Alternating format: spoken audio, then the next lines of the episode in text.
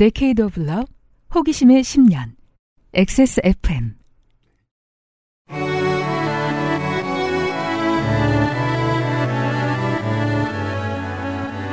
그것은 알기 싫다 특별기획. 23 국정감사 기록실. 과학기술정보 방송통신위원회.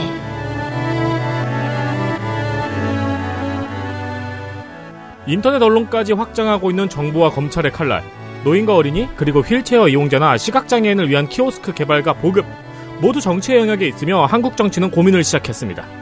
XSFM 23 국정감사 기록실 과학기술정보방송통신위원회 시간입니다. 안녕하십니까. 윤세민 위원장입니다. 덕질 간사가 앉아 있습니다. 네, 안녕하십니까. 급격하게 살이 찌고 있는 덕질 간사 홍성갑입니다. 어, 힘들게 뺐잖아요. 운동을 이제 쉰 지 한 3, 개월 됐는데 2개월 반 동안 5kg 쪘거든요. 최근 2주 동안 이거 국감 방송하면서 5kg가 쪘어요. 어, 내 축하드- 탓이다 이건가? 축하드립니다. 그렇게 추정하는 것은 과학적인 추정의 기법이지요. 국감 정도는 아직까지 신체 대사량으로 극복하고 있는 건조간사가 앉아 있습니다. 네, 건조간사입니다. 스트레스를 받으면 살이 찌는 사람이 있고 빠지는 사람이 있잖아요. 네. 전 후자거든요. 음. 네. 그래서 너무 부럽다. 약간 아니, 젊을 때는 원래 그래요. 그런가요? 음. 아니, 난, 난 나도 어릴 땐 빠졌어. 아 그리고 그죠 그 체질은 한 30년 후에 바뀌게 네. 되고 어. 네, 나도 어릴 땐 빠졌어. 네 몸은 한 8년 뒤부터 문제를 일으킬 겁니다. 덕질인이 운동을 그만둔 순간부터 건조간사가 운동을 시작했어요. 어, 맞아요. 운동 총량의 법칙인가요? 아니, 그러니까 건조간사가 운동을 그만두기 전까지 덕질인 그런 거야? 덕질간사 운동을 시작하지 못해요. 은근 그렇다. 왜, 왜 그렇지? 아, 그럼 제가 그만둬 줘야 하는 건가요? 자주, 보, 자주 보면 바이오리듬 겹치는 사람들이 있어요. 네, 꾸준한 운동으로 점차 상의 사이즈를 줄이고 있는 유보자간이 앉아 있습니다. 옷을 새로 살 수는 없잖아요. 과기정통부 국감 시간입니다. 오버뷰. 오버뷰. 과학기술정보통신부 1부 방송통신위원회와 원자력안전위원회를 상대하는 과학기술정보방송통신위 우정사업본부 전파연구원 중앙전파관리소 국립중앙과학관 과천과학관 부산과학관 과학창의재단 카이스트와 부설고등과학원 나노종합기술원 유니스트 지스트 디지스트 키스트 원자력의학원 한국나노기술원 핵융합에너지연구원 천문연구원 생명공학연구원 한의학연구원 표준과학연구원 항공우주연구원 원자력연구원 건설기술연구원 반쯤 왔어요. 아씨 작년 이 방송. 복모음들 진짜 과와 워 작년 방송에서 요쯤에서 네. 그 유보자간이 빨리 좀 읽어줄 수 없나요?라고 했어요. 아, 왜냐면 복모음이 계속 연속이 되니까. 자. 짜증이 섞여 있어서 잘렸을 거예요. 아마. 음. 한국식품연구원과 부설 세계김치연구소, 지질자원연구원, 에너지기술연구원, 전기연구원, 화학연구원과 부설 안정성평가연구소, 인진원, 방송통신전파진흥원, 우체국 물류지원단, 과학기술한림원, KBS, EBS, 박문진, 시청자 미디어 재단, 원자력 안전기술원, 원자력 통제기술원, 원자력 안전재단, 한수원 등을 감사합니다. 원자력으로 시작되는데 빼고는 지금 예산 다 줄어든 곳들을 소개해드린 거고요. 어, 오늘은 구성에서 정치적인 재미있는 팩트 하나를 알려드리고 지나가죠. 네, 정치는 굉장히 긴박하고 시끄러운데 막상 칼이 휘둘러질 때는 조용한 것 같아요. 네, 올봄 여야가 행안위원장과 과방위원장 자리를 맞바꾸기로 합의를 하면서 국민의힘 장재원 행안위원장이 과방위원장으로 자리를 옮겼죠. 그런데 민주당 내부에서 행안위원장을 다른 사람으로 바꾸자는 논쟁이 오가면서 행안위원장 자리가 하루 비었고 이에 위기감을 느낀 정청래 과방위원장이 위원장 사임서를 철회해달라고 요청을 했는데 김준표 국회의장이 이를 못 들었거나 못 들은 척하면서 의사봉을 땅땅땅 치고 사안을 처리를 했습니다. 그죠. 원래 과방위원장이 민주당 정청래 의원이었는데 민주당에서도 먼저 합의를 보면서 과방위원장을 장재원 의원으로 바꿔주는 건 했는데 행안위원장을 자기로 앉히는 걸 안 하고 끌었다. 음. 그래서 어 이거 왜 이러지? 우리 당내에서 날 끌어내리나 봐라고 생각해서 그럼 사임 안 할 테니까 과방위원장 내가 계속 할래요. 라고 했는데 김진표 국회의장이 기습 처리해 버린 겁니다. 네. 그래서 뭐 견제를 위해서 상대 당도 활용을 하는 미드에서나 나오는 그런 정치 장면이 지나갔고요. 네, 민주당에 의해서 정청래 행안위원장이 끌어내려집니다. 네. 과방 거기에 국민의힘은 이용당했을 뿐이고요. 그렇습니다. 모르는 일입니다. 이용 당해 줬을지. 네. 추진력을 위함이었다. 네. 그래서 과방위는 사회권이 바뀌었습니다. 위원장 국민의힘 부산 사상 장재원, 민주당 간사 대전 유성갑 조승래 포함 11명, 여당 간사 서울 서초을 박성중 등 7명, 성비위로 민주당에서 제명된 충남 천안을 박완주, 정치자금법 수사 중 국민의힘을 탈당한 경남 사천 남해 하동 하영재 2명이 비교섭입니다. 광고 듣고 시작합니다. 더 쌍화 콕 집어 콕 김치에서 도와주고 있는 그것은 알기 싫다 특별기획 22 23 국정감사 기록실 과학기술정보방송통신위원회 시간 곧 시작합니다. 아, 22년이면 좋겠다. 그죠. 우리만큼 좋겠어요. 일단 많은 통증들이 없거나 적을 거예요. XSFM입니다. 8시간 정성껏 다려낸 현대인에 맞춘 프리미엄 한방차 더 쌍화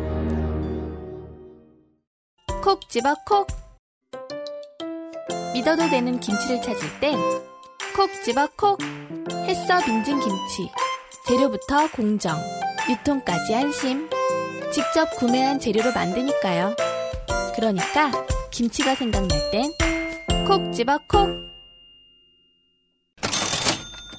김치 광고. 김치 없이 살 수 없는 대한민국인들의 첫 번째 선택 콕 집어 콕 김치 저온 창고 보관을 통해 신선도를 유지했습니다. 국내산 원료와 천연 양념을 사용합니다. 해썹 인증 업체로서 체계적이고 효율적인 관리로 최상의 위생 환경을 유지하고 있습니다. 포기, 총각, 석박지 등 다양한 선택지를 자랑하고 있습니다. 저희 어머니가 드디어 넘어갔습니다. 와, 좋아요. 엑스몰에 있습니다. 콕 집어 콕 김치는 엑스몰에 있습니다. 자, 첫 번째 이슈. 작년에도 얘기했던 키오스크 얘기부터 시작하겠습니다. 이슈 하나. 디지털 소외계층과 키오스크. 민주당 고민정 조승래.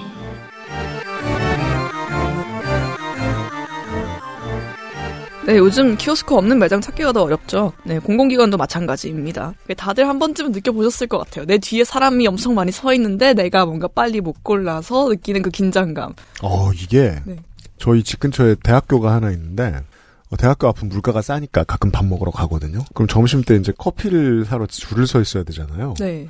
대학생들이 키오스크 쓰는 법이 익숙하지 않을 리는 만무하고 음. 보통 이제 어 포인트 어디 있지? 맞아. 음, 네. 와 옆에 있는 놈이 야 나 타피오카 pearl. 아, 아, 저 딱 그 공차 얘기하려고 예.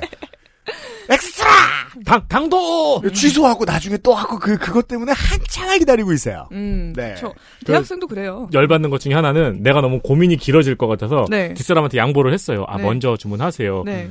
근데 걔가 나보다 고민이 더 긴 거야. 아, 맞아요. 나는 그 사이 끝났는데. 그렇죠. 그 걔는 나한테 양보를 안 해. 그 새끼는 포인트도 있고 쿠폰도 써요. 그러니까요. 맞아요. 그리고 핸드폰 줘도 낮아. 네.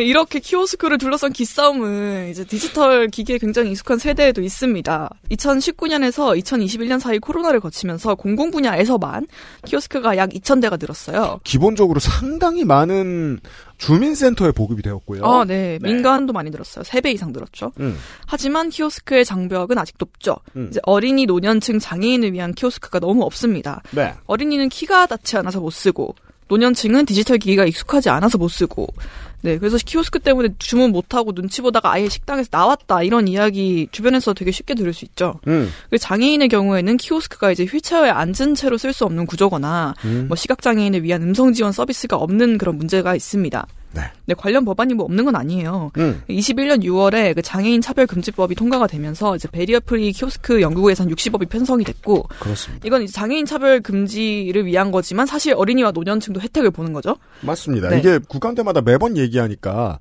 결국 이동성이 가장 제한되는 사람한테 맞춰놓으면 걱정할 게 아무것도 없다. 그렇죠. 아, 요 문제를 제기해서 작년에 이 지금 법안 발의까지 이끌어낸 의원 이름이 내가 지금 생각이 안 나네요. 국민의힘 그 조이만 생각나고. 아, 김혜지 의원. 네, 맞습니다. 네. 네. 아무튼 그래서 올해 말까지 개발을 해야 됩니다. 지금 봐요. 이런 게 국회가 먼저 내놓죠? 그러면 기업들이 다른 기업들이 질질 끌려가기 전에 혁신팀에서 먼저 내놔가지고 갑시다라고 말하는 기업들이 간혹 나와요. 음, 작년에 국회에서 이 정도의 성과를 올리고 난 다음에 그걸 먼저 쫓아간 게 맥도날드죠. 네. 올 여름에 나왔죠. 음성장애인용 키오스크. 네, 그것도 이제 뭐 김영식 의원이 계속 왜 빨리 안 하냐, 왜 빨리 안 하냐 재촉을 해서 나왔죠. 근데 제일 빨랐어요, 결국은. 네. 네. 네, 맞아. 한국이 키오스크 barrier free가 그 보급률이 다른 미국 이런 데가 뭐 3% 이런데 한국이 9%예요. 세계적으로 좀 높은 수준이라고 하더라고요. 네, 빨리 빨리 빨리 빨리 하고 있습니다. 그렇습니다. 네, 그런데 이제 그 장애인 금지, 차별 금지를 위한 barrier free 키오스크 연구 제대로 그래서 되고 있느냐 고민정 의원이 확인을 해봤어요. 음. 이제 해당 사업을 담당한 황종성 한국지능정보사회진흥원 원장에게 진행 상황을 물었는데 답변이 이랬습니다. 보죠. 어, 그 부분에 대해서는 저 일단 그 기본적인 방향은 아, 그, 저, 키오스크 플랫폼에 대해서 가장 핵심적인 것 중심으로 저희들이 운영을 하고 개선해 나간다는 쪽으로 대- 방향은 잡았고요. 다만 그 기- 가장 핵심적인 것이 어느 것인가는 저희들이 플랫폼이 이제 금년 말까지 이제 만들어지고 하니까 그 이 수요 기업들과 협의를 통해서 이 정해야 될 문제라고 생각을 합니다. 꼰대 언어. 답변을 시작할 때 그 부분에 대해서는 이라고 이야기하면 준비 안 됐다. 음. 그리고 자신 없다. 지금 이 질의에서 가장 제 귀에 팍 들어온 건 그 저가 연속으로 몇 번 나왔다는 건데요. 응? 그저 그것이 뭐 그저 안 했습니다. 네. 네, 한 줄 요약 해 놓은 게 없다. 응? 혹은 난 잘 모른다. 응? 그래서 이번 정부의 많은 정책이 그렇듯 이제 디지털 격차 해소와 관련해서 또 강조는 해요. 근데 행보는 정반대입니다. 응? 일단 이 연구 제대로 안 됐죠. 네. 그리고 이제 국감 업무 보고에서 과기정통부가 이제 디지털 접근성 향상을 위해서 디지털 배움터를 운영하고 있습니다라고 강조를 했어요. 이게 우리 성과라고. 응? 그런데 고민정 의원실에서 살펴보니까 음. 이제 디지털 격차 해소 기반 조성 사업 예산이라는 게 있는데 음. 이게 내년도 예산이 올해와 비교해서 52% 가까이 됐습니다. 나라는 슬픈데 야당은 정치하기 참 좋아졌습니다. 저 새끼 무슨 소리 하나 알아볼 때 예산 알아보면 다 깎였습니다. 그렇습니다. 네. 그래서 그 결과 전국 1천 곳 있던 디지털 배움터 예산이 60% 이상 419억 줄었어요. 자, 제 나이 또래 자식들이 부모님이 뭐 안 된다고 할때 네. 보통 공공 인프라에 떠맡깁니다. 음. 아빠 저 군, 군청에다 물어보라고 그거 해주는 데 있다고 이젠 없는 곳들이 많단 얘기죠. 그렇죠. 그래서 1000개라고 했잖아요, 아까. 음, 배움터가 800개로 줄었어요. 그렇군요. 그리고 키오스크 접근성 개선 사업 예산, 아까 그 연구 같은 것들, 네. 이 예산도 56% 삭감됐습니다. 야 망했어요. 네, 다 없어졌죠. 음. 그래서 왜 이렇게 됐느냐라고 이제 박윤규 과기부 2차관에게 물어봤더니, 음. 네, 우리가 또 학교, 그 여가위 때 했던 그 127, 그 학교 폭력 그 상담소를 생각하게 되는데요. 음. 지자체 정보화 교육청과 중복 문제가 있어서 지자체에서 운영하는 200곳을 이제 포함하면은 내년에도 똑같이 1000곳이다라고 해명을 했어요. 음, 지자체 예산에 떠 밀었다는 소리입니다. 이게 네. 저기 공통 답변이죠. 여가부에서 길게 이야기를 하고 다른 상임에서도 이야기를 했는데 지자체가 합니다. 네. 왜 예산 삭제했냐 그러면 지자체 사업과 중복이다. 네. 근데 계산법이 좀 이상하죠. 그럼 1200곳에서 1000곳이 된 거잖아요. 이 허수는 뭐지? 네. 그래서 고 의원은 왜 이 계산을 안 하냐고 지적을 했어요. 그리고 더 상세히 보니까 1000곳 중에 200곳을 줄였잖아요. 음. 근데 예산은 60%가 줄었어요. 음. 네. 20%가 준 게 아니라. 네. 그냥 알고 보니까 남은 800곳의 인력도 줄인 거예요. 비정규직들을 다 내보냈겠네요. 네, 그럼 그 인력 어떻게 커버하느냐? 지자체와 공동 운영하기 때문에 괜찮다라고 했어요. 그렇다면 지자체의 인력도 중앙 정부 때문에 줄었다는 뜻입니다. 네, 그 얘기죠. 이 허수를 여가부에서 자세히 설명을 했죠. 네. 음. 그 여기서도 똑같은 일이 벌어지고 있어요. 근데 네. 사실 이거는 국감에서 구체적으로 막 사례가 제시되진 않았는데 이 음. 우연히 사실 제가 2년 전에 노인정보와 교육 현장 취재를 한 적이 있어요. 음. 가서 이제 직접 그 어르신들 인터뷰하고 막 곡지사사 선생님들 인터뷰하고 막 그런 걸 했었는데 네. 2년 전이니까 2020 아 2021년 겨울이었네요. 음. 근데 그때는 이제 막 코로나가 막 종식될까 말까 하던 때였는데 음. 그때도 현장에서 예산과 인력이 부족하다고 했어요. 그걸 줄였습니다. 네, 그때 이제 제가 들었던 게 수강 정원이 모자라서 수강 신청부터 너무 경쟁이 치열하고 이야. 그래서 추첨으로 뽑는 데도 있어요. 배우고 싶은 노인들이 정말 많단 말 아닙니까? 그렇죠. 네. 그리고 수업 신청에 만약에 성공을 해요. 티켓팅, 피켓팅에 성공을 해도 음. 수강생이 너무 많아서 수업 진행이 어렵다고 했었거든요. 이러면 순전 국가 탓이죠. 진짜 그렇죠. 100% 국가 탓이죠. 아, 여러분 이제 명절을 생각해 보시면 꼭 음. 가면 이제 그 집안 어르신 한 분이 이거 어떻게 하는 거냐라고 여쭤보시죠. 그렇습니다. 그걸 1대1로 가르칠 때 얼마나 걸렸는지 한번 생각해 보세요. 강성희 의원이 처음 본 국회의 모습보다 좀 더 요란스럽습니다. 네, 저는 죽고 싶었고요. 네. 네. 정말 힘들었죠. 저희 작은 형한테 그냥 떠넘기고 있는데 작은 형도 죽으려고 그러더라고요. 그러니까 커서는 화살표라고요. 저도 갈 때마다 저희 할아버지한테 해드리는데, 탭이 뭐냐면 네. 그래서 캡처를 어떻게 하냐면요. 그렇죠. 네, 그런 거 다 해드려야 되잖아요. 근데 이걸 15명 정도, 혹은 20명 정도의 노인에게 한 사람이 가르쳐야 한다고 생각해보세요. 어우, 한 시간 안에. 이거 저 공감하실 거라고 생각해요. 어린이집보다 더 빡세요. 네. 개별 지도가 없으면 아, 진도가 아예 못 나가는 거예요. 음. 동시에 또 개별 지도를 해야 해서 진도가 안 나가요. 그렇죠. 네. 제가 그때 수업 참관을 했었거든요. 음. 진짜 하- 일일이 다 돌아가면서 해줘야 돼요. 음. QR 코드 찍기 배우는데 20분 걸렸어요. 음. 근데 뭐- 그럼 이제 다른 더 복잡한 것들은 이제 QR 음. 코드는 좀 쉬운 거잖아요. 네, 음. 그런 상황입니다. 그리고 심지어 수요가 많아서 재수강이 금지였어요 그때. 그- 야. 근데 이거 한 번 배워서 될 리가 없잖아요. 정말 복지가 부족합니다. 네. 저희도 커마을 자격증 따자마자 다 까먹잖아요. 어, 그렇죠. 네. 네. 이게 장기 교육으로 넘어가려면은 그- 굉장히 반복적인 어떤 연습이 필요한데. 음. 근데 뭐 그렇게 코로나로 복지관이 막 닫혀 있다가 제한적으로 열려서 음. 올수 있는 상황에 어르신들만 왔을 때였는데도 그렇게 수요가 많았어요. 음. 지금은 더 하겠죠. 네. 그런데 과기부에서는 이제 그런 상황에 대한 언급은 전혀 없고 음. 뭐 개선 방안도 지금 전혀 없어요. 그래서 뭐 예산안 심의에서 삭감된 거 그대로 갈 가능성이 굉장히 커 보이는데 네. 네, 생각하는 것보다 현장이 되게 심각하다는 얘기를 저의 개인적인 경험으로 전달을 드립니다. 요즘 생각보다 많은 마트가 계산대에 숫자만 놓고 보면 절반이 키오스크죠. 네. 근데 그 절반은 저는 노인 거의 못 봤어요. 맞아요. 그렇죠. 심지어 그 셀프 계산대 있잖아요. 네, 그거 말씀드린 거예요. 어, 네. 시원하게 된 적이 한 번도 없는 것 같아요. 음, 맞아요.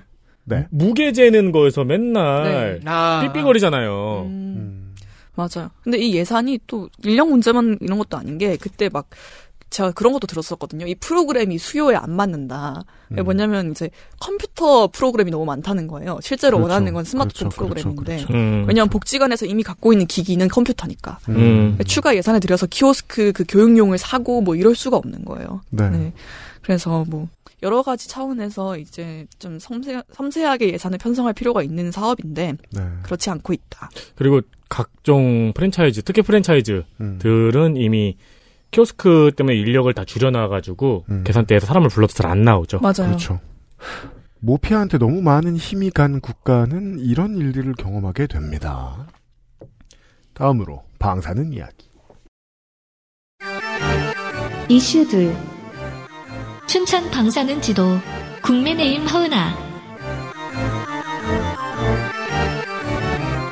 12년 전 서울 노원구에서 방사능 아스팔트 얘기 있던 거 기억나려나 모르겠습니다. 잠깐 떠들썩했고요. 2011년, 12년. 아스팔트에 들어가는 아스콘에 방사능 원소가 섞여 있던 그런 음. 이슈였죠. 네. 비슷한 이슈가 춘천에도 있고요. 여기는 현재 진행형입니다. 비슷한 시기인 2014년경부터 제기가 되었는데 노원과는 달리 아직 해결이 안 됐어요. 12일 원자력 안전위원회를 상대로 허은하 의원이 이 이슈를 질의했는데요. 정리해 주세요. 그 한두 번의 질의만으로는 설명이 안 되는 너무 많은 이야기가 있습니다. 요약해 볼게요. 2005년부터 2009년까지의 전국 암 사망률 조사를 해봤는데 춘천이 전국 평균보다 10만 명당 사망 숫자에서 23명 앞- 앞서 있는 겁니다. 너무 많은데요. 뭔가 이상하다. 그리고 2011년 후쿠시마 사태가 일어난 후 각 지방의 방사능 측정소가 대기 중 방사능을 측정했을 때 춘천은 유일하게 세슘이 검출됐습니다. 이상하죠? 내륙 중에 내륙이고 네. 물이 어딘가에서 내려오는 곳이면 수원에 해당하는 다른 곳도 망가질 텐데 춘천만? 춘천시에서 입소문이 퍼지고요. 2014년에는 지역에서 이 이슈가 드디어 떠오르기 시작합니다. 사람들이 시민들이 제일 먼저 의심한 것은 미군에게 반환받은 캠프 페이지 부지였습니다. 거기 말고 뭘 의심하겠어요 지금? 여기서 이제 핵물질 혹은 핵무기 유출 사고가 있었다는 루머가 있었거든요. 그죠? 지역구죠. 물 따라오면 춘천 이렇게 있잖아요. 화천 양구 따라 내려오잖아요. 음. 그럼 거기에 무슨 일이 있어야죠. 음. 춘천만 그렇다면 캠프 페이지 의심해야죠. 하지만 당시 원안위도 춘천시도 딱히 반응을 하지 않았고요. 왜냐면 아무런 정황도 증거도 없으니까 음. 그냥 여기에 뭐가 좀 많은가 보다 했던 거죠. 그래서 2014년 주민들은 춘천 방사능 생활 감시단이라는 조직을 만들어 봅니다. 시민단체를 만들어야 돼요. 감시단이 활동가들도 모으고 주민들의 힘도 모으고 모금도 받고 해서 춘천시 곳곳에 방사능을 측정하기 시작합니다. 음. 그러니까 뭔가 이상해요. 미군 부대 부지 근처에서 높이 나오긴 했어요. 미군 부대도 뭔 이상한데 그런데 3년 동안 데이터를 수집해 보니까 도심지에서도 수치가 높고 고르게 나오는 겁니다. 시내도 멀쩡치 않더라. 알아. 심지어 이제 감시단은 되게 열심히 한 게 중간에 데이터 수집 방법에 오류가 있었다는 지적을 받았어요. 음. 그래서 감시단 활동과 공부를 처음부터 다시 하게- 해야 하기도 했더라고요. 음. 자, 2017년 유력한 가설로 화강암 골재가 떠올랐습니다. 화강암 골재. 춘천 지역의 화강암 지대가 방사능 배출이 많은 경우였던 것으로 보여요. 보였던 거예요. 그래서 다음에 2018년에는 그동안 모은 데이터를 통해 만든 춘천 방사능 지도라는 것이 공개되었습니다. 음. 대학, 도로, 터널, 기차역, 도서관, 박물관, 놀이터, 아파트 등등 가리지 않고 방사능 수치가 높았습니다. 왜냐하면 춘천이 인구에 비해 상당히 좁거든요. 음. 30만이 약간 안 되죠. 그러니까 30만 이나 살고 있는 거에 비하면 상당히 좁아요. 네. 오, 원주나 청주하고 비교해 보면 거기서 거기에요. 자, 오랫동안 몇 년이 걸려서 이제 화- 과학적인 추정이 나왔어요. 음. 이 가설을 증명해가는 과정이 2019년이었습니다. 춘천 재개발 조합은 건설 시공사들에게 춘천 골재를 일단 사용하지 말아달라고 요청을 했고요. 네. 원자력 연구원은 샘플 골재에서 평균보다 두 배 이상의 강한 방사능 농도를 측정을 했습니다. 추측이 어느 정도 증명된 거예요. 자, 여기까지 온 감시단은 권한이 제한적인 춘천시 대신에 원자력 안전위원회에 춘천 산 골재를 규제해달라고 요청을 했습니다. 음. 원안위는 거부했습니다. 왜죠? 이유. 골재는 생활 방사선법에서 규정하는 원료 물질이 아니므로 우리 소관이 아니다. 그러면 예를 들어 원자력 샤인 머스켓이 있으면 그것도 원안위에서는 그냥 패스할 거예요. 그렇겠죠? 해당 물질이 음. 아니거든요. 원료 물질이 아니니까. 예. 그래서 감시단은 원안위를 상대로 행정 소송을 냈습니다. 이 과정에서 감시단은 춘천 방사능 대책위원회로 확장했습니다. 야, 오- 그러니까 민선 정치가 아무도 안 도와줬다라고 봐야 네. 되지 않을까요? 이쯤 되면. 그리고 소송은 승리. 아이고 이겼어요? 와. 자, 골재는 생활 방사선법에서 규정하는 원료 물질이 맞고 따라서 그래요? 따라서 원안위가 거짓말 했다는 거예요? 원안이 책임이 맞다. 그러니까 골재 업체를 실태 조사하라고 판결이 났습니다. 음, 그럼 하러 가야죠. 음, 원안이가 시료를 분석했어요. 음. 업체를 폐쇄할 정도로 기준 초과는 아니라고 판단합니다. 그러니까 어떻게든 너네들 좋은 거 해주지 않겠다. 귀찮다. 그래서 행정소송을 또 합니다. 음. 이번에는 이번에 그 쟁점은 건축물이 자 골재는 원료예요. 근데 음. 이제 그거 그 원료를 가지고 만든 건축물이 생활 방사선법에서 규정하는 가공 제품이 아니라서 무슨 소리예요 이게? 이, 이 주장이 핵심이었습니다. 음. 그리고 또 원안이가 저- 집니다. 아니 이 주장을 하려면은 방사능을 방출하는 건축물에 살아도 아무런 문제가 없습니다라는 얘기라도 해줘야 될 거 아니에요. 근데 그게 앞, 본질이잖아요. 네, 근데 맨 앞에서 왜 이렇게 암 환자가 많지라는 얘기를 했었잖아요. 가공 제품이 아니다. 자 원안이의 법 해석이 일부 일리는 있는데 음. 최소한 청소년 수련관과 대학교 실외 주차장 정도는 안전조사를 하라고 판결이 났어요. 음. 원안이는 항소를 했고요. 현재 그 항소 재판이 진행 중입니다. 자, 원자력 안전위원회는 정부 소속 기관입니다. 정부 소속 기관이 책임 안 지려고 지금 10년 정도 끌면서 재판하고 있다는 거잖아요. 아, 원자력 10년이 아니라 2019년부터 시작했으니까 그래요? 4년째죠. 아, 그렇죠. 원자력 안전 위원회잖아요. 음. 위원회 존재 자체가 원자력 안전을 위한 위원회잖아요. 이런 걸 음. 규제할 수 있는 권한을 가지고 있고 그래서 원안이가 어떤 항변을 하면서 반항을 했나 봤더니 1. 시민들이 조사한 데이터를 어떻게 믿냐? 그러니까 그러면 너네가 조사를 하라는 거. 실제로 오류가 있었으니까. 응. 좋아. 그럼 그렇다 쳐. 근데 또 이런 것도 있었어요. 관련 법들에는 시민들이 원안위에 조치를 신청할 수 있는 주체라고 명시되어 있지 않다. 에? 시민들에게는 신청할 권한이 없다? 이거 어느 로펌에 맡겨가지고 이런 답을 들은 겁니까? 지금 내놓는 것마다 멍청하고 욕먹기 좋은. 그리고 이번 국정감사에서는 자 방사능이 높게 나오긴 했는데 그게 강력한 행정 조치를 취할 정도로 높은 건 아니니까 과장하지 말자 등등 근데 지금까지의 기록을 보면 아무 행정 조치도 안 취했거든요. 이런 원안위의 태도에 대해 춘천 방사능 대책위원회의 시민들과 이 이슈를 가져온 허은하 의원실은 의외입니다. 이해는 하- 간다는 반응이에요. 어, 관용적이야. 왜냐면은 자 일단 이 건을 제대로 처리하기 시작하면은 춘천에서만도 29만 명 사는데 음. 이 그 엄청난 수의 건축물을 다뤄야 되고요. 음. 더 나아가면은 전국에서 춘천산 골재를 사용한 건물들을 전수 조사해야 됩니다. 그리고 춘천산 골재를 못 쓰게 되는 거잖아요. 앞으로. 그죠? 음. 그러면 춘천에서도 망하는 사람이 나오거든요. 그렇죠. 음. 춘천 엄- 경제에도 영향을 그러니까 미치고. 엄청난 행정 소요와 파급 효과가 예상되는 거죠. 음. 실제로 원안위가 지자체나 다른 정부 부처에 비해서 위상이 높은 편도 아니고요. 음. 하지만 치명적이지는 않다. 그걸 인정한다 하더라도 국민 건강에 해로운 이슈인 건 분명합니다. 음. 그리고 춘천산 화강암 골재를 쓴 건축물이 춘천에만 있지는 않고 그렇죠. 실제로도 서울 동 그 수도권 가격 경쟁력이 있다면 동- 수도권에 들어와 있겠죠. 동북부에 있다고 하- 해요. 음. 자, 모든 건축물 폐쇄가 현실적이지 않은 것도 사실이고요. 그럼 현실적인 대안을 내놓으라고 원한이가 있는 것인 바, 음. 허은하 의원은 그렇게 강변합니다. 예산과 권한을 더 달라고 하고, 목소리를 높여라. 음. 일단 국정감사까지 올라왔으니까 이제는 원안위, 지자체, 지역 교육청 등 행정 당사자들의 변화를 기대합니다. 아니 일단 지금 이제 시민들이 여기까지 끌고 왔으면은 절 하면서 국가 주도의 체계적인 검사부터 시작을 해야죠. 그 계획부터 세워야죠. 그쵸. 네. 그 일단 제일 중요한 게 그 불안을 없애주는 건데. 음 그렇죠. 네, 그냥 치명적 수치가 치명적이지 않다라는 말만으로 모든 걸 해결할 수 없다는 건 지금 우리가 후쿠시마 사테스트 보고 있잖아요. 그죠. 근데 처음부터 그렇게 음. 했으면 되는 건데 좀 태도가 이꼬라지니까 이제는 지네가 검사하겠다고 해도 믿기가 힘들잖아요. 음, 그렇네요, 그렇네요. 그렇네요. 시민들이 조사한 데이터를 어떻게 믿느냐. 이제 음, 너네가 그리고- 조사한 데이터도 믿을 수 없다. 그렇죠. 그리고 작년부터 한국 미디어의 전체적인 분위기가 어 이런 문제 방사능 문제에 대한 안전 이슈를 언론이 말하는 걸 슬슬 금기하고 있어요. 음. 네. 좌와 우를 가리지 않고 이게 멍청한 이슈라고 말하는 지식인들도 많이 등장하고 음. 네.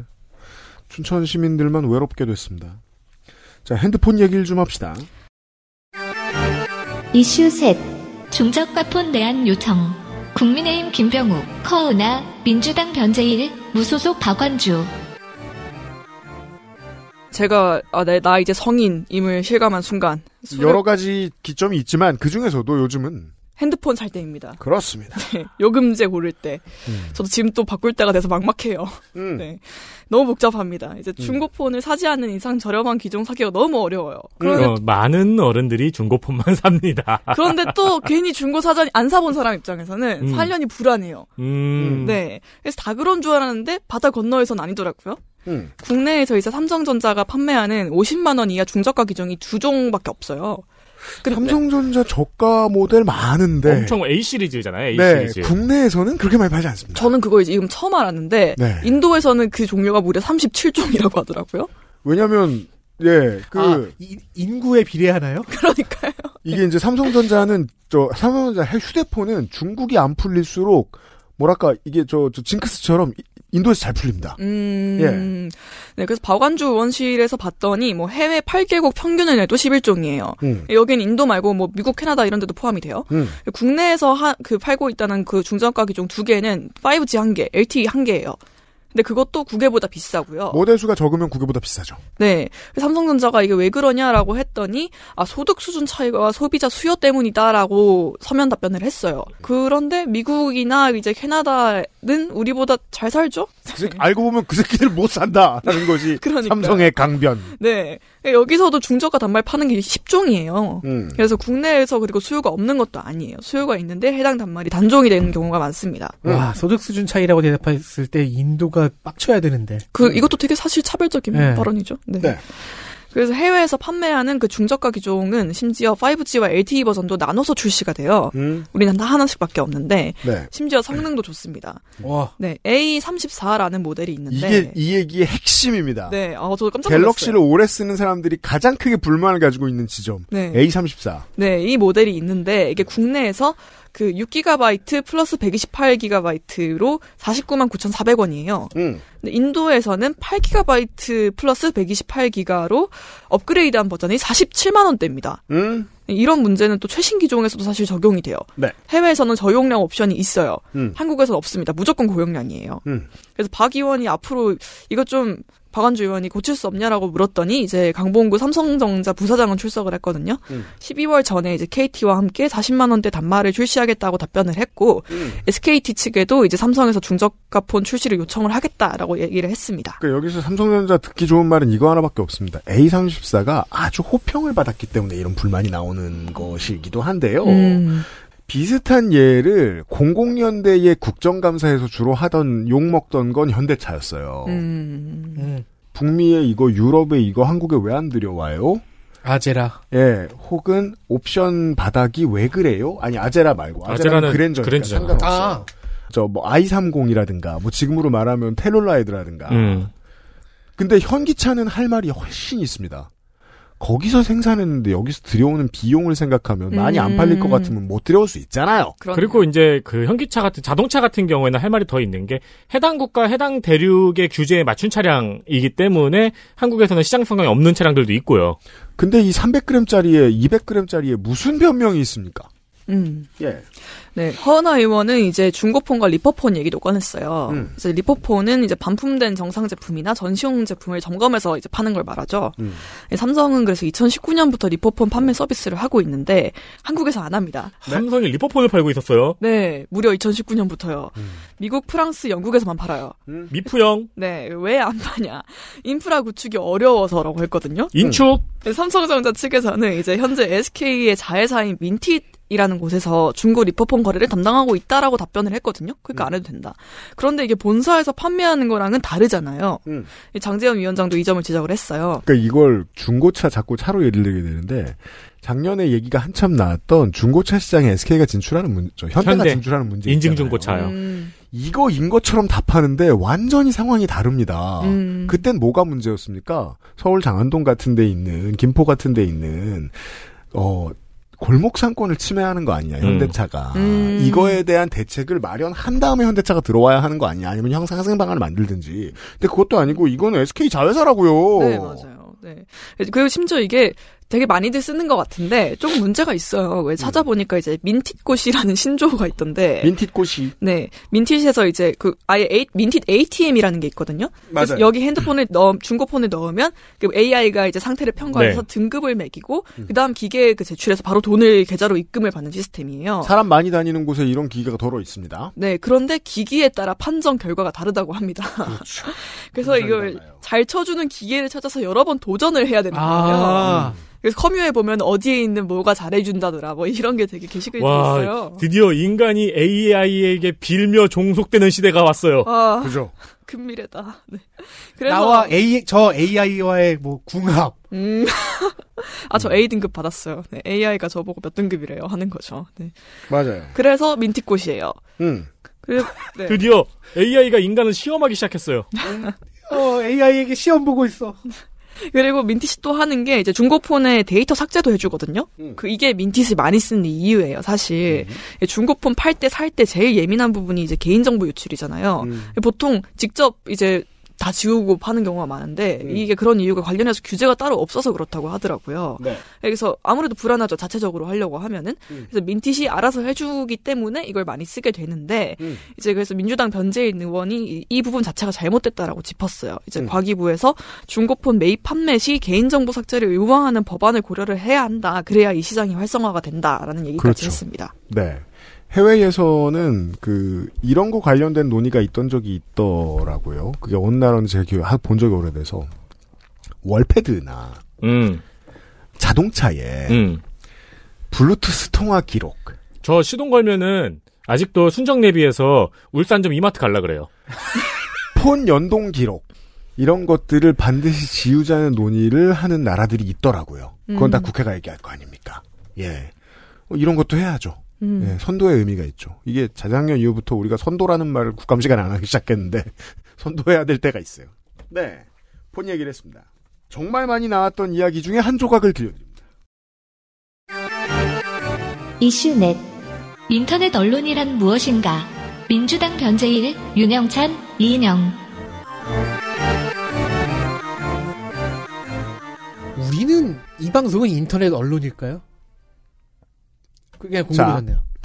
지금 얘기가 나오고 있는 인터넷 언론 규제에 대한 본질에 대해서 살짝 설명을 드리죠. 이게 이제 다른 매체에서 많이 얘기하는데 뉴스타파를 규제하는 게 어려운 이유는 인터넷 언론인데 여기를 감시를 하면서 정부에서 이동관 방통위원장이 들고 나온 논리가 어, 인터넷도 매체 아니냐라는 음, 거였어요. 음, 음, 아닙니다. 인터넷은 기술이고 플랫폼이에요. 음. 거기에서 무엇을 하는지를 결정해주는 역할을 하면 민주주의가 아닙니다. 그 지점에 싸우고 있는 거예요. 음. 언론도 플랫폼인 것처럼 헷갈리게 말하고 있어요. 현 정부가. 음, 굉장히 그러니까 철학적인 싸움인 거네요. 펄, 플랫폼은 그냥 빈 종이일 뿐이에요. 빈 종이에 뭘 쓰라고 뭘 쓰면 거짓말이라고 규정할 권리가 없다고 말하는 게 지금 뉴스타파의 주장인 거고 많은 언론사들의 주장인 거고 박근혜 정권 때도 그건 못했습니다. 그래서 우회책을 썼습니다. 무슨 무슨 방송을 하고 싶으면 인터넷도 다 언론사로 등록해. 그리고 언론사로 등록되고 싶으면 다섯 명 이상의 정규직이 있어야 되고 음. 뭐 이런 이상한 꼼수를 썼었어요. 근데 이번엔 좀 더 직접적으로 얘기하죠. 세상 누가 떠들더라도 한국말로 떠들 거면 음. 마음에 안 드는 말 하지 마. 그게 인터넷을 규제할 수 있다고 하는 얘기거든요. 그렇다면 여기서 다시 아까 질문으로 돌아오게 되는 거예요. 인터넷은 플랫폼이고 언론은 언론이에요. 그 둘을 합친 단어 법적으로 쓰이는 거 없습니다. 자, 금년에 과방위는 여야 충돌이 거의 전부였습니다. 네, 할 게 많고 그러니까 장재원이 간 거예요. R&D 예산 삭감으로 싸우고 음. 항공 우주청 문제로 싸우고 네. 그리고 가짜 뉴스 이슈가 과방위 국감 시간에 구화를 넘길 정도였습니다. 이해합니다. 특히 이제 가짜뉴스 부분은 이제 요약이 불가능할 정도로 다양한 사례와 다양한 전선이 나왔어요. 음. 일부만 보겠습니다. 뉴스타파가 압수 수색을 받고 있죠. 음. 강한 압박을 받으면서 이제 전선의 한가운데 있는데 압박 대상이 뉴스타파를 넘어서 인터넷 언론 대부분으로 확장되고 있습니다. 음. 방송통신심의위원회가 인터넷 언론의 기사를 심의하겠다고 하고 있기 때문입니다. 그러면 인터넷 언론은 무엇을 지칭하는가? 기존 메이저 언론들과 또 이 얘네들도 인터넷으로 기사를 유통하니까 감시할 대상인가? 그렇죠. 라는 질문이 나오죠. 야, 이거는 방통위원장의 권력이 한순간에 몇 배로 커지는. 그죠? 그래서 변재일 의원은 콕 집어서 조선과 중앙을 예로 들면서 류희림 방심위원장에게 질문을 했습니다. 류희림 원장의 답은 그건 굉장히 과도한 해석이래요. 그러니까 조선 중앙까지 감시해야 하는 건 아니라는 얘기죠? 대신 언론으로 규정 안 당해도 되고 플랫폼에 지나지 않는 다른 모든 건 감시하겠다.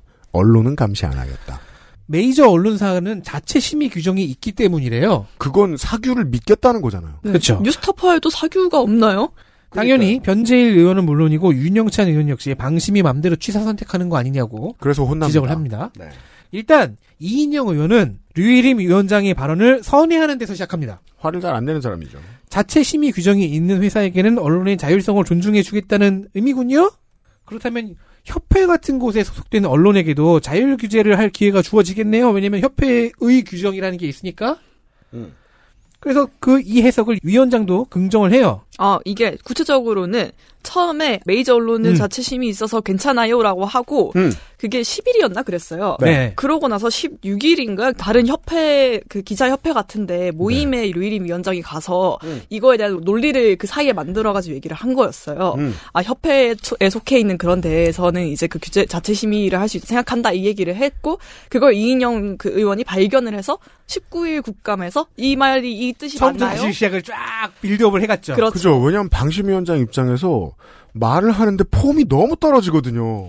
협회 규정을 믿어서 그들에게도 뭐 자유가 조여줘야죠. 뭐 이런 식으로 긍정을 했어요. 그래서 이인영 의원이 협회에 예로 든 게 그럼 기자협회, 뭐 PD협회, 연합회 이런 것도 되겠네요? 네, 그런 협회 소속이 자율 규제 대상입니다라고 다- 답을 했어요. 음. 그리고 함정 카드가 발동이 됩니다. 왜냐하면 뉴스타파는 두 협회 모두에 소속되어 있었거든요. 그렇죠. 이러면 대통령한테 혼납니다. 방심 위원장은. 피해는 대단했다. 네. 그래서 류일임 위원장의 답은 이렇습니다. 여기에 소속돼 있는 뉴스타파, 뉴스타파 같은 경우가 한국 기자협회에 소속돼 있는 건 아시나요? 그것까지는 제가 잘 모르겠습니다. 경향시 전혀 모르고 있었습니다. 어, 몰랐으면 몰랐다고 하면 완성형으로 하면 되는데, 어, 완결어민 쓰면 되는데, 모르겠습니다. 그러니까 앞으로도 모른 걸로 하겠습니다. 음. 음, 그렇네요. 그, 네. 아, 그런 거구나. 모르겠습니다. 아, 그런 지금 있군요. 제가 알면 전 죽음 죽습니다. 아, 아, 몰랐습니다. 그럼 앞으로 그것도 그 시정하겠습니다. 이게 아니죠. 네. 그 뉴스타파가 혀- 소속이 안 돼 있을 거라고 생각하기엔 되게 어렵지 않나요? 그니까 말입니다. 네. 네. 무슨 신생 언론사인 줄 알았나? 실제로는 아니 거기 윗대가리는 음. 다들 메이저 언론 출신이잖아요. 거기 지금 그 해지가 안 됐으면 다 국장급 아닌가요? 사장도 있잖아요. 전 MBC 사장도. 어, 맞네, 맞네. 지금도 그 회사 계시나? 애초에 탄생부터가. 네. 네. 아니 여기 생긴 지 얼마 안 됐을 때 노동 이슈 나온 적 그 저 신생 매체들이 다 그랬어. 노동 이슈 나오면서 거기 뉴스타파가 제일 많이 욕 먹었던 그 업계에서 제일 많이 욕 먹었던 게 메이저 언론사 아닌 사람을 천민 취급한다라는 이슈였어요. 음. 이게 무슨 소리냐? 윗대가리는 다 메이저 출신이라는 겁니다. 음. 몰랐을까봐 이걸? 전통이 있다. 예, 안 들었을까봐. 실제로는 신경도 안 쓴 거겠죠. 네. 협회 협회는 신경도 안 쓰고 있는 거겠죠. 그렇습니다. 이거 사실 뭐 제가 중간중간에 그 방송하면서 너무 많이 말씀드려가지고 중국식 언론 규제 하고 싶어 하는 거다. 네, 맞습니다. 예, 정말 롤 모델이 중국이다. 라는 거 말고는 뭐, 어, 크게 달라진 건 없습니다. R&D 얘기를 해야죠. 이슈 다섯 R&D 사업의 진짜 문제. 민주당 변제일.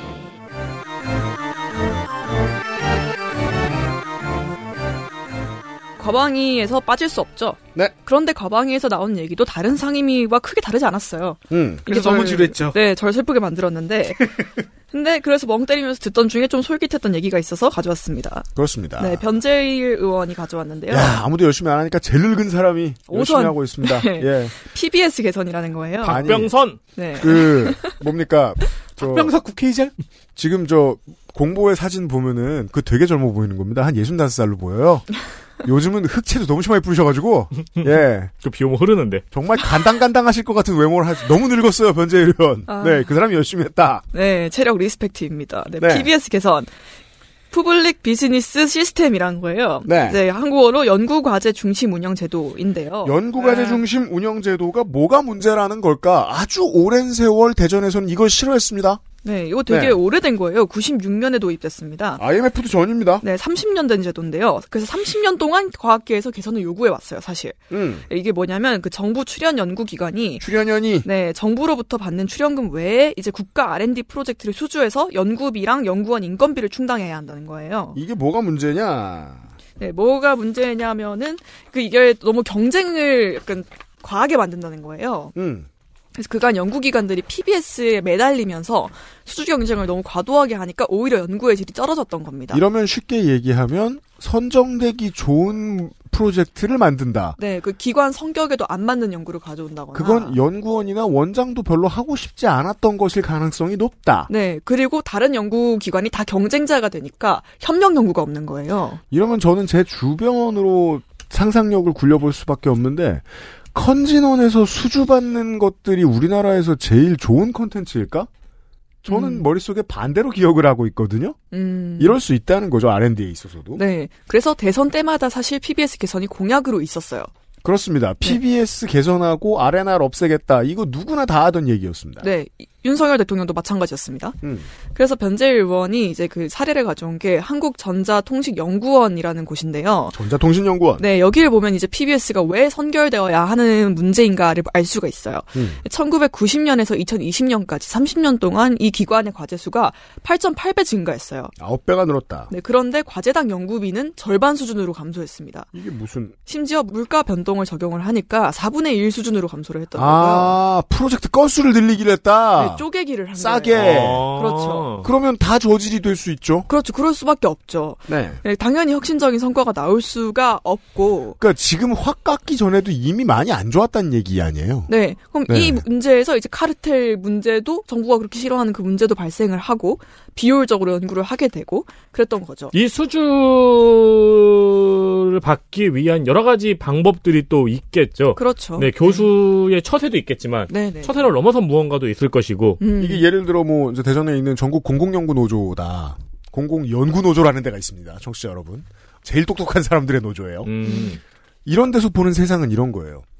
이 R&R과 PBS의 문제점 때문에 이미 연구로 먹고 살 사람들의 인생은 폐허가 돼 있는데 거기에 이제 민들레 좀 펴 있는데 거기 불을 또 지른 거예요 지금 이번 정부가 음. 그 정도로 보시면 됩니다. 네. 그런데 PBS 관련해서는 전혀 이제 달라진 게 없었어요. 음. 네, 심지어 근데 또 보니까 저희가 몰랐는데 윤석열 대통령이 이제 과기부하고 같이 뭐 신진 연구자와의 대화, 뭐 원로 과학자의 만남 이런 걸 해서 음. 5월까지 이 사람들의 건의 사항을 반영한 예산을 만들었었어요. 그렇습니다. 그게 이제 그 PBS 개선 뭐 이런 것들이었겠죠. 음. 그런데 두 달 만에 삭감으로 완전히 방향이 바뀐 거예요. 어. 아이고 기분파. 음, 또 놀리기 작전 그렇습니다. 미안해라고 그래. 하고 다 해줄게라고 하고 그래서 변재일 의원은 아 정말 이렇게까지 뭐 그 굉장히 파급력 있는 걸 결단을 해서 할 만큼의 추진력이 있으면은 PBS부터 손을 대야 하는 게 아니냐. 음. 아예 뭐 논리가 이런 거예요. 뭐 그 삭감하지 마라 이게 아니라 어 삭감도 그렇게까지 할 수 있어? 그럼 PBS도 손 대야지 이런 식인 거예요. 변재일 의원의 말은. 예, 근데 이제 또 출연금이 부족해질수록 심지어 PBS에 의존하는 비중이 클수록 예산이 삭감됐을수록 과제 수주에 매달리는 거는 더 많아지겠죠. 당연하죠. 이만큼의 음. 연구자들에게서 요만큼의 과제를 가지고 경쟁을 시켰는데 네. 그 과제의 수를 줄이면은 경쟁 시장은 지옥이 되는 거는 당연하죠. 그렇죠. 그럼 연구 과제를 더 쪼갤 거고, 그렇습니다. 더 아는 사람들끼리 해먹을 거고, 음. 그럼 그 부작용은 그대로일 거라는 거예요. 그럼 이제 우리가 가끔 가끔 신문에서 이상하게 옥스퍼드 대학이 이제 그런 걸 많이 하는 것 같은데 뭐 음. 무슨 햄버거에 치즈 냄새로 모기를 유혹할 수 있다 이런 기사들 있잖아요. 네. 그다 데일리 메일이 망쳐놓은. 네. 음. 그래서 변재일 의원은 이런 걸 지적을 한 다음에 개편안도 제시를 했어요. 이제 융합 연구를 활성화하기 위해서 연구 사업을 소분류가 아닌 중분류에서 발주를 하자는 거예요. 음. 그러니까 그 햄버거 치즈 냄새로 모기를 꼴 수 있는가를 연구를 하지 말고 음. 네. 모기를 어떻게 죽일 수 있는가를 연구를 하자는 거죠. 음. 네. 아 참고로 올해 이그 노벨상 한국인이 탔더라고요. 아, 그, 마, 맞아요. 그런 얘기 어. 들었어요. 네. 음. 이그 노벨상 자주 타요, 한국이. 음. 네. 이런 것 때문일까요? 아 근데 연구비도 없고 제기랄. 아니 근데 나는 그게 되게 좋던데 그 스마트 변기. 그 약간 예전에 어, 어 매화트. 네 어이가 하던 거잖아요. 네네. 찍어 먹고. 뭐 찍어 먹고. 음 맞아. 아 그럼 이름을 어이라고 지었네. 그래서 뭐 과기부는 답변을 하기를 아 PBS 개선을 결국 하기 위해서 삭감을 한 거다라고 주장을 했는데 지금 꾸며낸 것 같은 답변이었어요. 네 과연 이게 논리가 맞는지는 지켜봐야 할 일일 것 같습니다. 그렇습니다. 개선을 한 다음에 삭감을 해야 되는 거 아닐까요, 보통? 그렇죠. 이렇게 개선이 되었으니까 개선 결과 이만큼의 예산이 남았다가 논리가 맞지 않나요? 그죠. 음. 혹은 개선을 해보니까 삭감을 하게 되더라. 어, 기준을 그쵸. 이렇게 바꿨더니 얘는 네. 안 줘도 되더라가 이제 되겠죠. 삭감을 했으니까 지금부터 생존을 해보자. 그러니까 그거잖아. 그 짤이잖아. 지금부터 서로 죽여라. 의자 하나 빼고 둥글둥글이 시작하는 거잖아요. 아, 어 맞네요. 딱 그거네. 그러니까 이게 너무 슬픈 게 바람이 심하게 부는 어느 날 창이 깨졌어요 집 안에. 음. 그래서 모기장을 다느니 뭐 박스를 붙이느니 돈이 없다고 막 이러고 있는데 여기서 예산이 삭감됐다는 건 그 집을 누가 불태웠다는 겁니다. 음. 그래서 이 논의가 슬픈 거예요. 음, 음. 그리고 노조나 이런 데서 대처하기가 힘든 거고요. 다른 모든 산적한 문제를 이야기하고 있었는데 그냥 삶의 터전을 없애버리겠다는 결정이 나왔으니까. 네. 그러니까 문제 그 이상의 문제입니다. R&D 예산에 있어서. R&D 예산에 대한 겁니다. 네. 이런 얘기 해봤습니다. 이슈였습니다. XSFM입니다.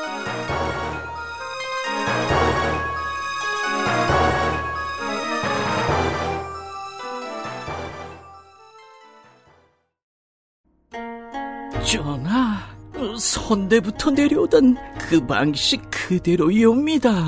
8시간 넘게 다려냈느냐? 예, 어, 8시간 넘게 달인 후 10분씩 4번 김을 빼고 불순물을 제거하였습니다. 음, 맛이 좋구나. 어마마하게 진상해도 괜찮은 게냐? 예, 남녀노소 누구나 드실 수 있도록 오랜 연구 끝에 나온 한방차이옵니다. 좋구나. 이 한방차를 더 쌍화라 명하노라. 현대인에 맞춘 프리미엄 한방차 더 쌍화 콕 집어 콕. 좋은 원료를 쓴 김치를 만들 시간이 없을 땐 콕 집어 콕. 배추, 무, 고춧가루, 생강, 전부 국산. 다시마, 홍합, 표고버섯도 아낌없이 쓰죠. 그러니까 김치가 생각날 땐 콕 집어 콕. 광고 듣고 왔습니다. 음, 그렇습니다. 과방위의 마스코트. 박성중 의원입니다. 네. 장면 하나. 박성중의 싸움.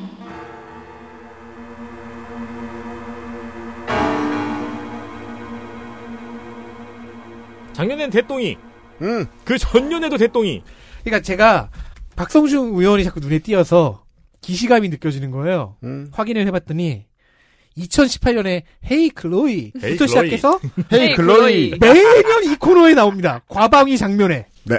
싸워서 나오고 화내서 나오고 심지어는 자기가 잘못한 게 없어도 피처링으로 나오고 음. 이게 최고의 피처링은 그거였죠. 조국 장관 관련해서 괜찮은 정쟁 질의를 마쳤는데 음. 같은 당 동료 의원이 다른 질의를 하면서 자기 질의의 논리를 파회해 버리는 바람에 간접 수치풀을 당한 음. 금년의 박성준 쿼터의 주제는 싸움입니다. 그렇습니다. 제가 올해 각 국감에 이 얘기 되게 많이 하죠. 내년에 못 보니까. 아, 네. 지금 미운정 많이 풀어두는. 거죠. 네. 시작은 민형배 의원이었습니다. 음. 후쿠시마 방류가 전국의 메인 이슈이던 시점 기억하십니까? 음. 김기현 당대표가 수산시장에 가서 생선 그 비늘에다가 방사능 측정기를 들이대는 그 장면. 네. 그때 쓴 측정기가 표면 방사능을 재는 용도예요. 음. 그러니까 수산물 내부, 어, 그 물고기 내부의 방사능을 못 재죠. 음. 그래서 무의미한 쇼였다는 게 민형배 의원의 질의 내용이었어요. 저는 이때 그 증인석인가 참고인 자리에 앉아있던 그 연구원이 음. 효과는 없다는 말을 어떻게 돌려야 할까를 고민하다가 포기한 순간이 있거든요. 그게 어, 그렇다고 효과가 없지는 없습니다. 아, 일단 모르겠다.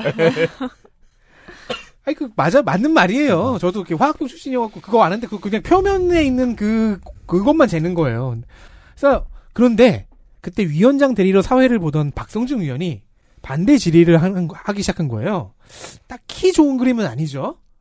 어 그래서 싸움이 시작이 됩니다. 뭘 진행을 이렇게 해요? 측정기에 대해서 불확, 불확정하게 이야기하니까 그 이야기를 할 수 있도록 기회를 주는 거죠.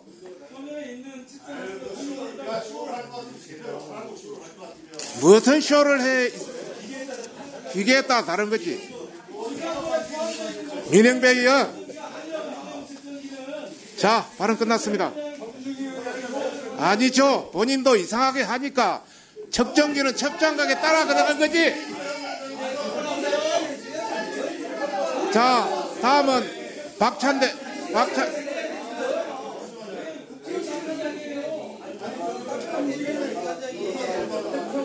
자, 그러면 500만 원 이상 기계 측정기를 아무 효과도 없는 쓰레기 기계를 파는 겁니까? 그건 아니잖아요. 그런 관점에서 답변의 해명의 기회를 준 거 아닙니까? 자, 그 사진 안 받겠습니다. 자, 다음은 박찬대 의원 하세요. 제가 그 PK어에 과문해가지고 네. 측정기 얘기한 게 맞죠? 척정기. 기회를 주는 거죠. 일단. 사회를 보고 봐야 되는 사람이 이러고 있고요. 그 기계에 따라 다른 거지라는 항변에서 박성중 의원이 지금 이 공방을 이해하지 못했음을 알 수 있어요. 그죠. 그러니까 민영배 의원의 의- 말은 음. 김기현 대표가 엉뚱한 측정기를 썼다라는 게 공격 포인트잖아요. 음. 똑같은 말이잖아요. 그렇죠. 그러면서 이제 야당 의원들의 항의를 제어하지도 못했고 심지어 그, 그럼 그 기기가 쓰레기입니까라는 발언은 아예 왜곡이죠. 자 표면만 재는 측정기라서 저 용도가 아니다. 그렇죠. 가 아무 용도가 없다로 바뀌었으니까. 그죠. 그러니까 박성중 의원이 그 민티에다가 어.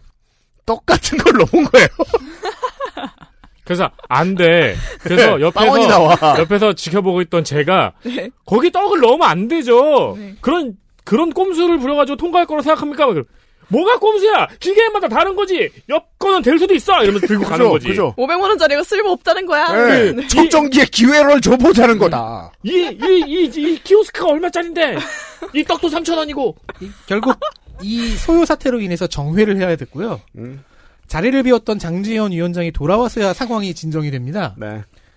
야당 의원들은 장 위원장이 없으니 회의가 진행이 안 된다는 말까지 했대요. 야, 야당 의원들이 장지원 의원한테 국감에서 좋은 소리 하기 쉽지 않은데. 아, 진짜 네. 실제로 여- 실제로 많이 싸웠거든요. 장지현 위원장도. 음. 근데 이렇게 이렇게 수습불능으로 싸우진 않았어요. 진짜 모든 건 상대적이군요. 어, 그렇습니다. 리더십이란 것게 되게 귀한 능력인 거예요. 그래서 야. 덕질 간사는 박성중 의원으로 도배했습니다. 이슈를. 장면 둘. 박성중의 싸움투.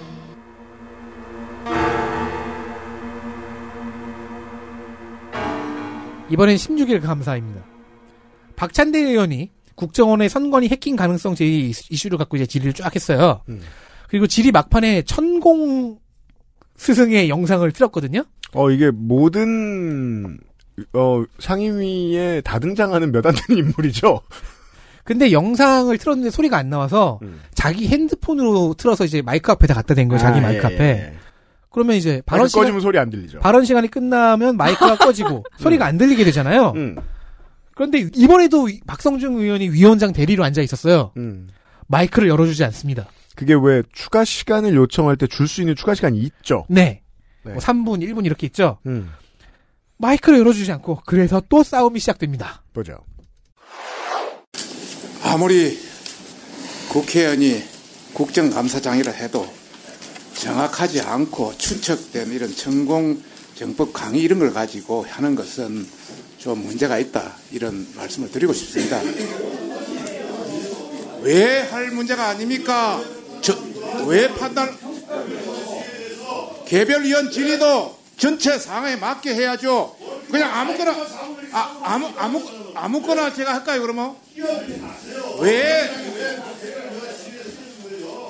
충분히 간접 요소가 아무 요소가 해도 됩니까? 전반적으로 천공 정법 강의를 마치 한 듯이 여기에다가 음성을 틀고 화면을 아니 그러면 그러면 내가 내가 아무 이야기를 해서 여기 틀까요? 다른 저 우리 저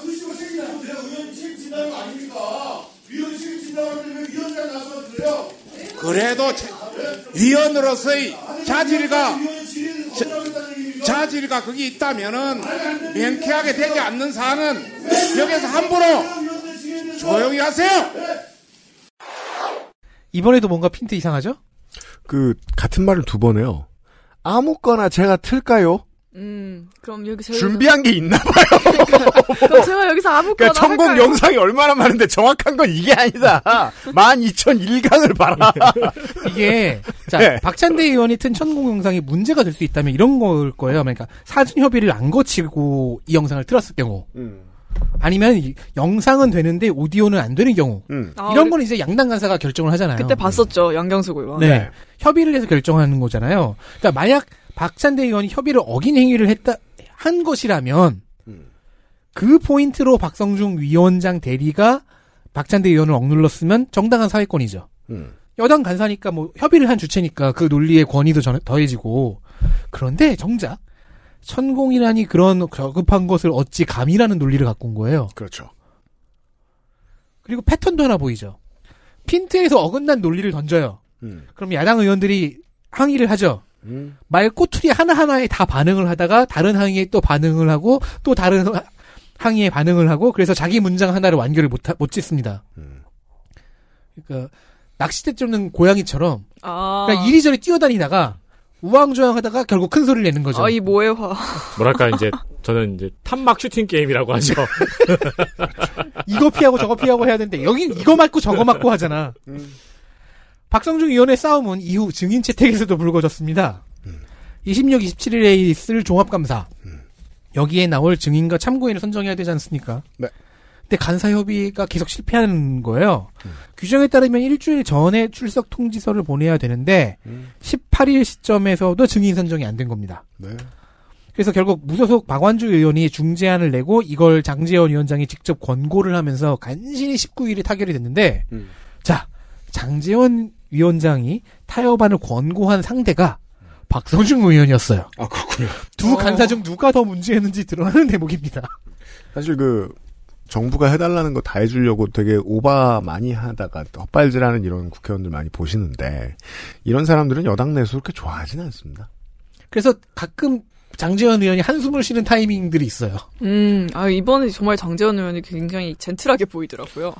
그래요. 네, 장재원 아니, 뭐 화, 의원이 화내고 야당 의원들과 싸우고 한 부분이 없진 않은데 네. 장재원 의원이 지금 저희가 녹음하고 있는 이 기간에 지금 어, 지난 주말인가요? 어젠가요에 그 열병식을 한 번 했죠. 자기 지역구에서 그 버스 아흔 대를 동원해서 아흔 대요? 어, 네 여당의 정부의 무언 무언의 시위를 한 거죠. 나 지역세 이렇게 세니까 건드리면 나 그냥 여기 그대로 무소속 출마해서 피바다 만들겠다. 음. 요즘 영남의 여당 의원들이 하고 있는 영남 피바다론의 어, 현실화잖아요. 음. 나안 가. 음. 근데 그랬다가 만약에 뭔가 칼끝이 자기한테 더 들어올 것 같으면 서울 갈 수밖에 없을 거 아니에요. 하태경 의원처럼. 음. 그때 박성중 의원 지역구에 갈 수도 있죠. 그렇죠. 그렇죠. 실제 상대일 수 있어요. 그렇습니다. 두 사람은. 네. 야, 이, 그 싸움으로 치면은 장지원 의원이 국힘 래퍼 투탑인데. 그죠. 근데 되게 상대적으로, 모든 건 상대적으로. 음. 네. 그리고 안 풀리면 자기가 저 자기는 불출마 선언하고 아들이 나오면 돼요. 그렇지. 아들이 출마하면 돼요. 진짜, 진짜 래퍼. 음. 네. 어, 노엘은 이준석을 상대할 수 있는 유일한 카드입니다. 제가 맞습니다. 제 생각엔 그래요. 고, 고려하세요. 네. 아이씨 뭔, 아니구나. 뭔, 개- 뭔 헛소리야 이게. 장면 보셨습니다. 아니 뭐 어차피 300석 중에 하나 장제원한테 내줘야 된다면 아들한테 내주는 거랑 뭐 무슨 큰 차이? 자 엘리트 플레이어 확인하시겠습니다. 과학기술정보방송통신위원회 엘리트 플레이어 와, 세 명 다 겹쳤네요. 더불어민주당 충북 청주청원 변재일 의원입니다. 네. 비록 증인 채택은 무산됐지만 넷플릭스와 SK 브로드밴드를 불러서 망사용료 이슈를 금년에도 질의해야 한다고 주장하는 등 핵심에 집중하는 모습을 보여줬습니다. 음. 정쟁에서 또 핵심을 짚는 질의로 피감 기관장을 당황하게 하는 모습 변재일 의원이 가장 많았습니다. 네, 여당 의원들도 딱히 반박하지 못했고요. 정말 오선의 존재감을 보여줬다고 생각을 합니다. 정부 방향에 맞는 굉장히 본질적인 해결책들도 빼놓지 않고 제시를 했고요. 음. 이게 되게 중요한 것 같아요. 정부 방향이 정말 이렇다면이라는 음. 식으로 접근을 하는 게. 아 그렇죠. 네. 함정 카드. 네, 그리고 정책 질의도 굉장히 지역적이지 않고 또 과방위 그 정책 질의 중에 좀 그렇게 느껴지는 게 많았거든요. 음. 근데 변재일 의원의 질의는 굉장히 무거운 것들이 많았습니다. 이게 지금 20년이 지나서 돌아보면 어 17대의 열린우리당 탄도리 가운데 가장 준수한 성적을 낸 정치인이 변재일이 되어버렸습니다. 그때 초선이 어마어마하게 많았습니다. 열린우리당이 음. 본의치 않게 과반을 차지하면서 개 중에는 보통 이제 시민사회 인사들도 많았고 어, 86 시기에 이제 학생운동을 했던 사람들도 많았는데 드물게 변재일 의원처럼 고위 관료가 있었어요. 참여정부 때 정통부 관료들 중에 가장 이제 여론의 주목을 많이 받았던 인물은 진대재 전 삼성전자 사장이었는데 바로 그 밑에 차관 변재일 차관이었죠. 이 사람이 두 가지예요. 관료 출신으로서 얼마 내주지 않았던 열린우리당의 자리를 뚫었던 것도 그렇고 그 이후에 어, 참여정부가 충청권에 주고 간 가장 큰 선물을 제일 많이 받은 혜택을 누린 많이 받은 혜택을 누린 인물이 되었습니다. 청원의 국회의원은 이게 지리를 모르면 모르는데 세종을 민주당이 이기면 청원은 따라 이기거든요. 어. 음. 청원의 오선 의원 변제일을 모르는 분들이 있을까봐. 이 사람은 잘, 잘 살아남았습니다. 그리고 제가 듣기로는 또 출마한다 그러더라고요. 이제, 다음에 당선되면 회기 끝날 때 한 80살 되는 걸로 알거든요. 와, 근데 어떻게 계속 공천을 통과를 할까요? 그 다선 페널티를 계속 받고도 통과를 했다는 소리잖아요. 그니까 말입니다. 그럼 거의 이해찬급 파워예요. 그러니까요. 네. 음. 자, 세 명 뿐입니다. 다음은요. 더불어민주당 충남 천안병 이정문 의원입니다. 음. 예, 실력 있는 야당 의원들이 주요 이슈에서 정쟁 포지션을 잡아버려서 선정하기가 조금 어려웠는데 네. 그런 로스터 중에서 이제 이정문 의원이 보여준 영리한 순간이 있어요. 음. R&D 예산 삭감 질의용으로 실제 대학생들을 딱 데려왔는데 네. 참고인으로 선정이 안 되고 음. 방청 인원도 꽉 차서 들어올 수가 없는 거예요. 그렇습니다. 자기 의원실에 입- 임시 입법 보조원으로 임명해서 들어 들여와서 발언을 하게 한 장면이 있었습니다. 똘똘하죠. 네. 음. 네. 네, 저도 뽑았는데요. 이제 연구 현장을 굉장히 잘 이해하고 있다는 느낌을 받았고, 좀 제가 가방이 했을 때 떠오르는 어떤 질의들의 느낌이 있었거든요. 네. 굉장히 과학 전문적이고, 음. 그러니까 그런 질의를 가장 많이 보여줬어요. 막 아, 아, 슈퍼컴퓨터, 막 이런. 막 안경 질의하고. 올리면서 막 양- 양자역학에 의하면 안희정 지사가 정치적으로 잘한 것도 있지만 이 사람이 사라지게 되면서 저는 이제 언제나 그 전후만을 비교하는 편이죠. 사라지게 되면서 민주당 정가의 충청도에 좋아진 점들 중에 하나는 지역 보스의 그립이 많이 약해졌다라는 겁니다. 많이 약해졌다는 거지 없어졌다는 건 아니에요. 네. 지역 보스가 몇 명으로 늘어났죠.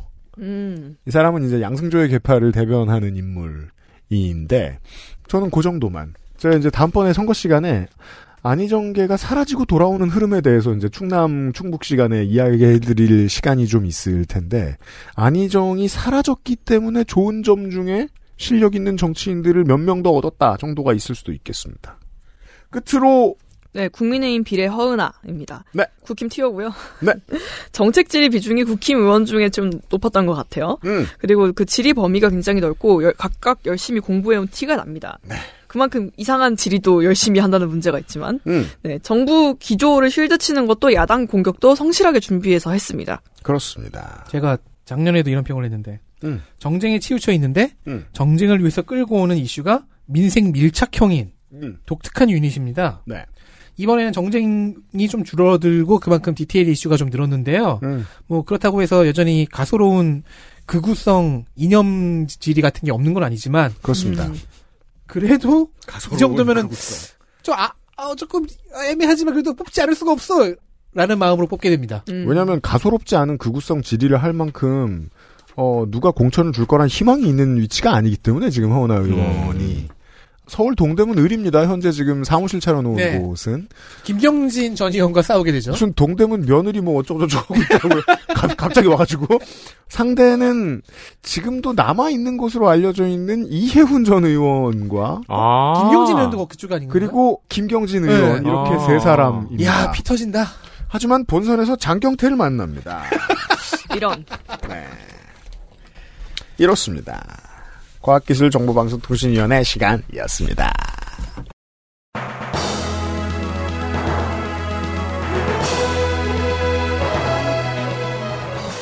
주말까지 이어집니다. 국방의 시간에 다시 만나기로 하고요. 오디아기 한번 할까요? 제 주문 넣었습니다. 아주 큰 빚이 생겼습니다. 곧 갚겠습니다. 대견하다. 형이 그 정도 액수의 빚을 지을 수 있는 사람이 되다니. 그니까 나 빚 있는 사람이 사업 때문에. 이야 멋있다. 내일 이 시간에 만나요. 감사합니다. 안녕히 계세요. 안녕히 계세요. 아 다음 주잖아. XSFM입니다. I D W K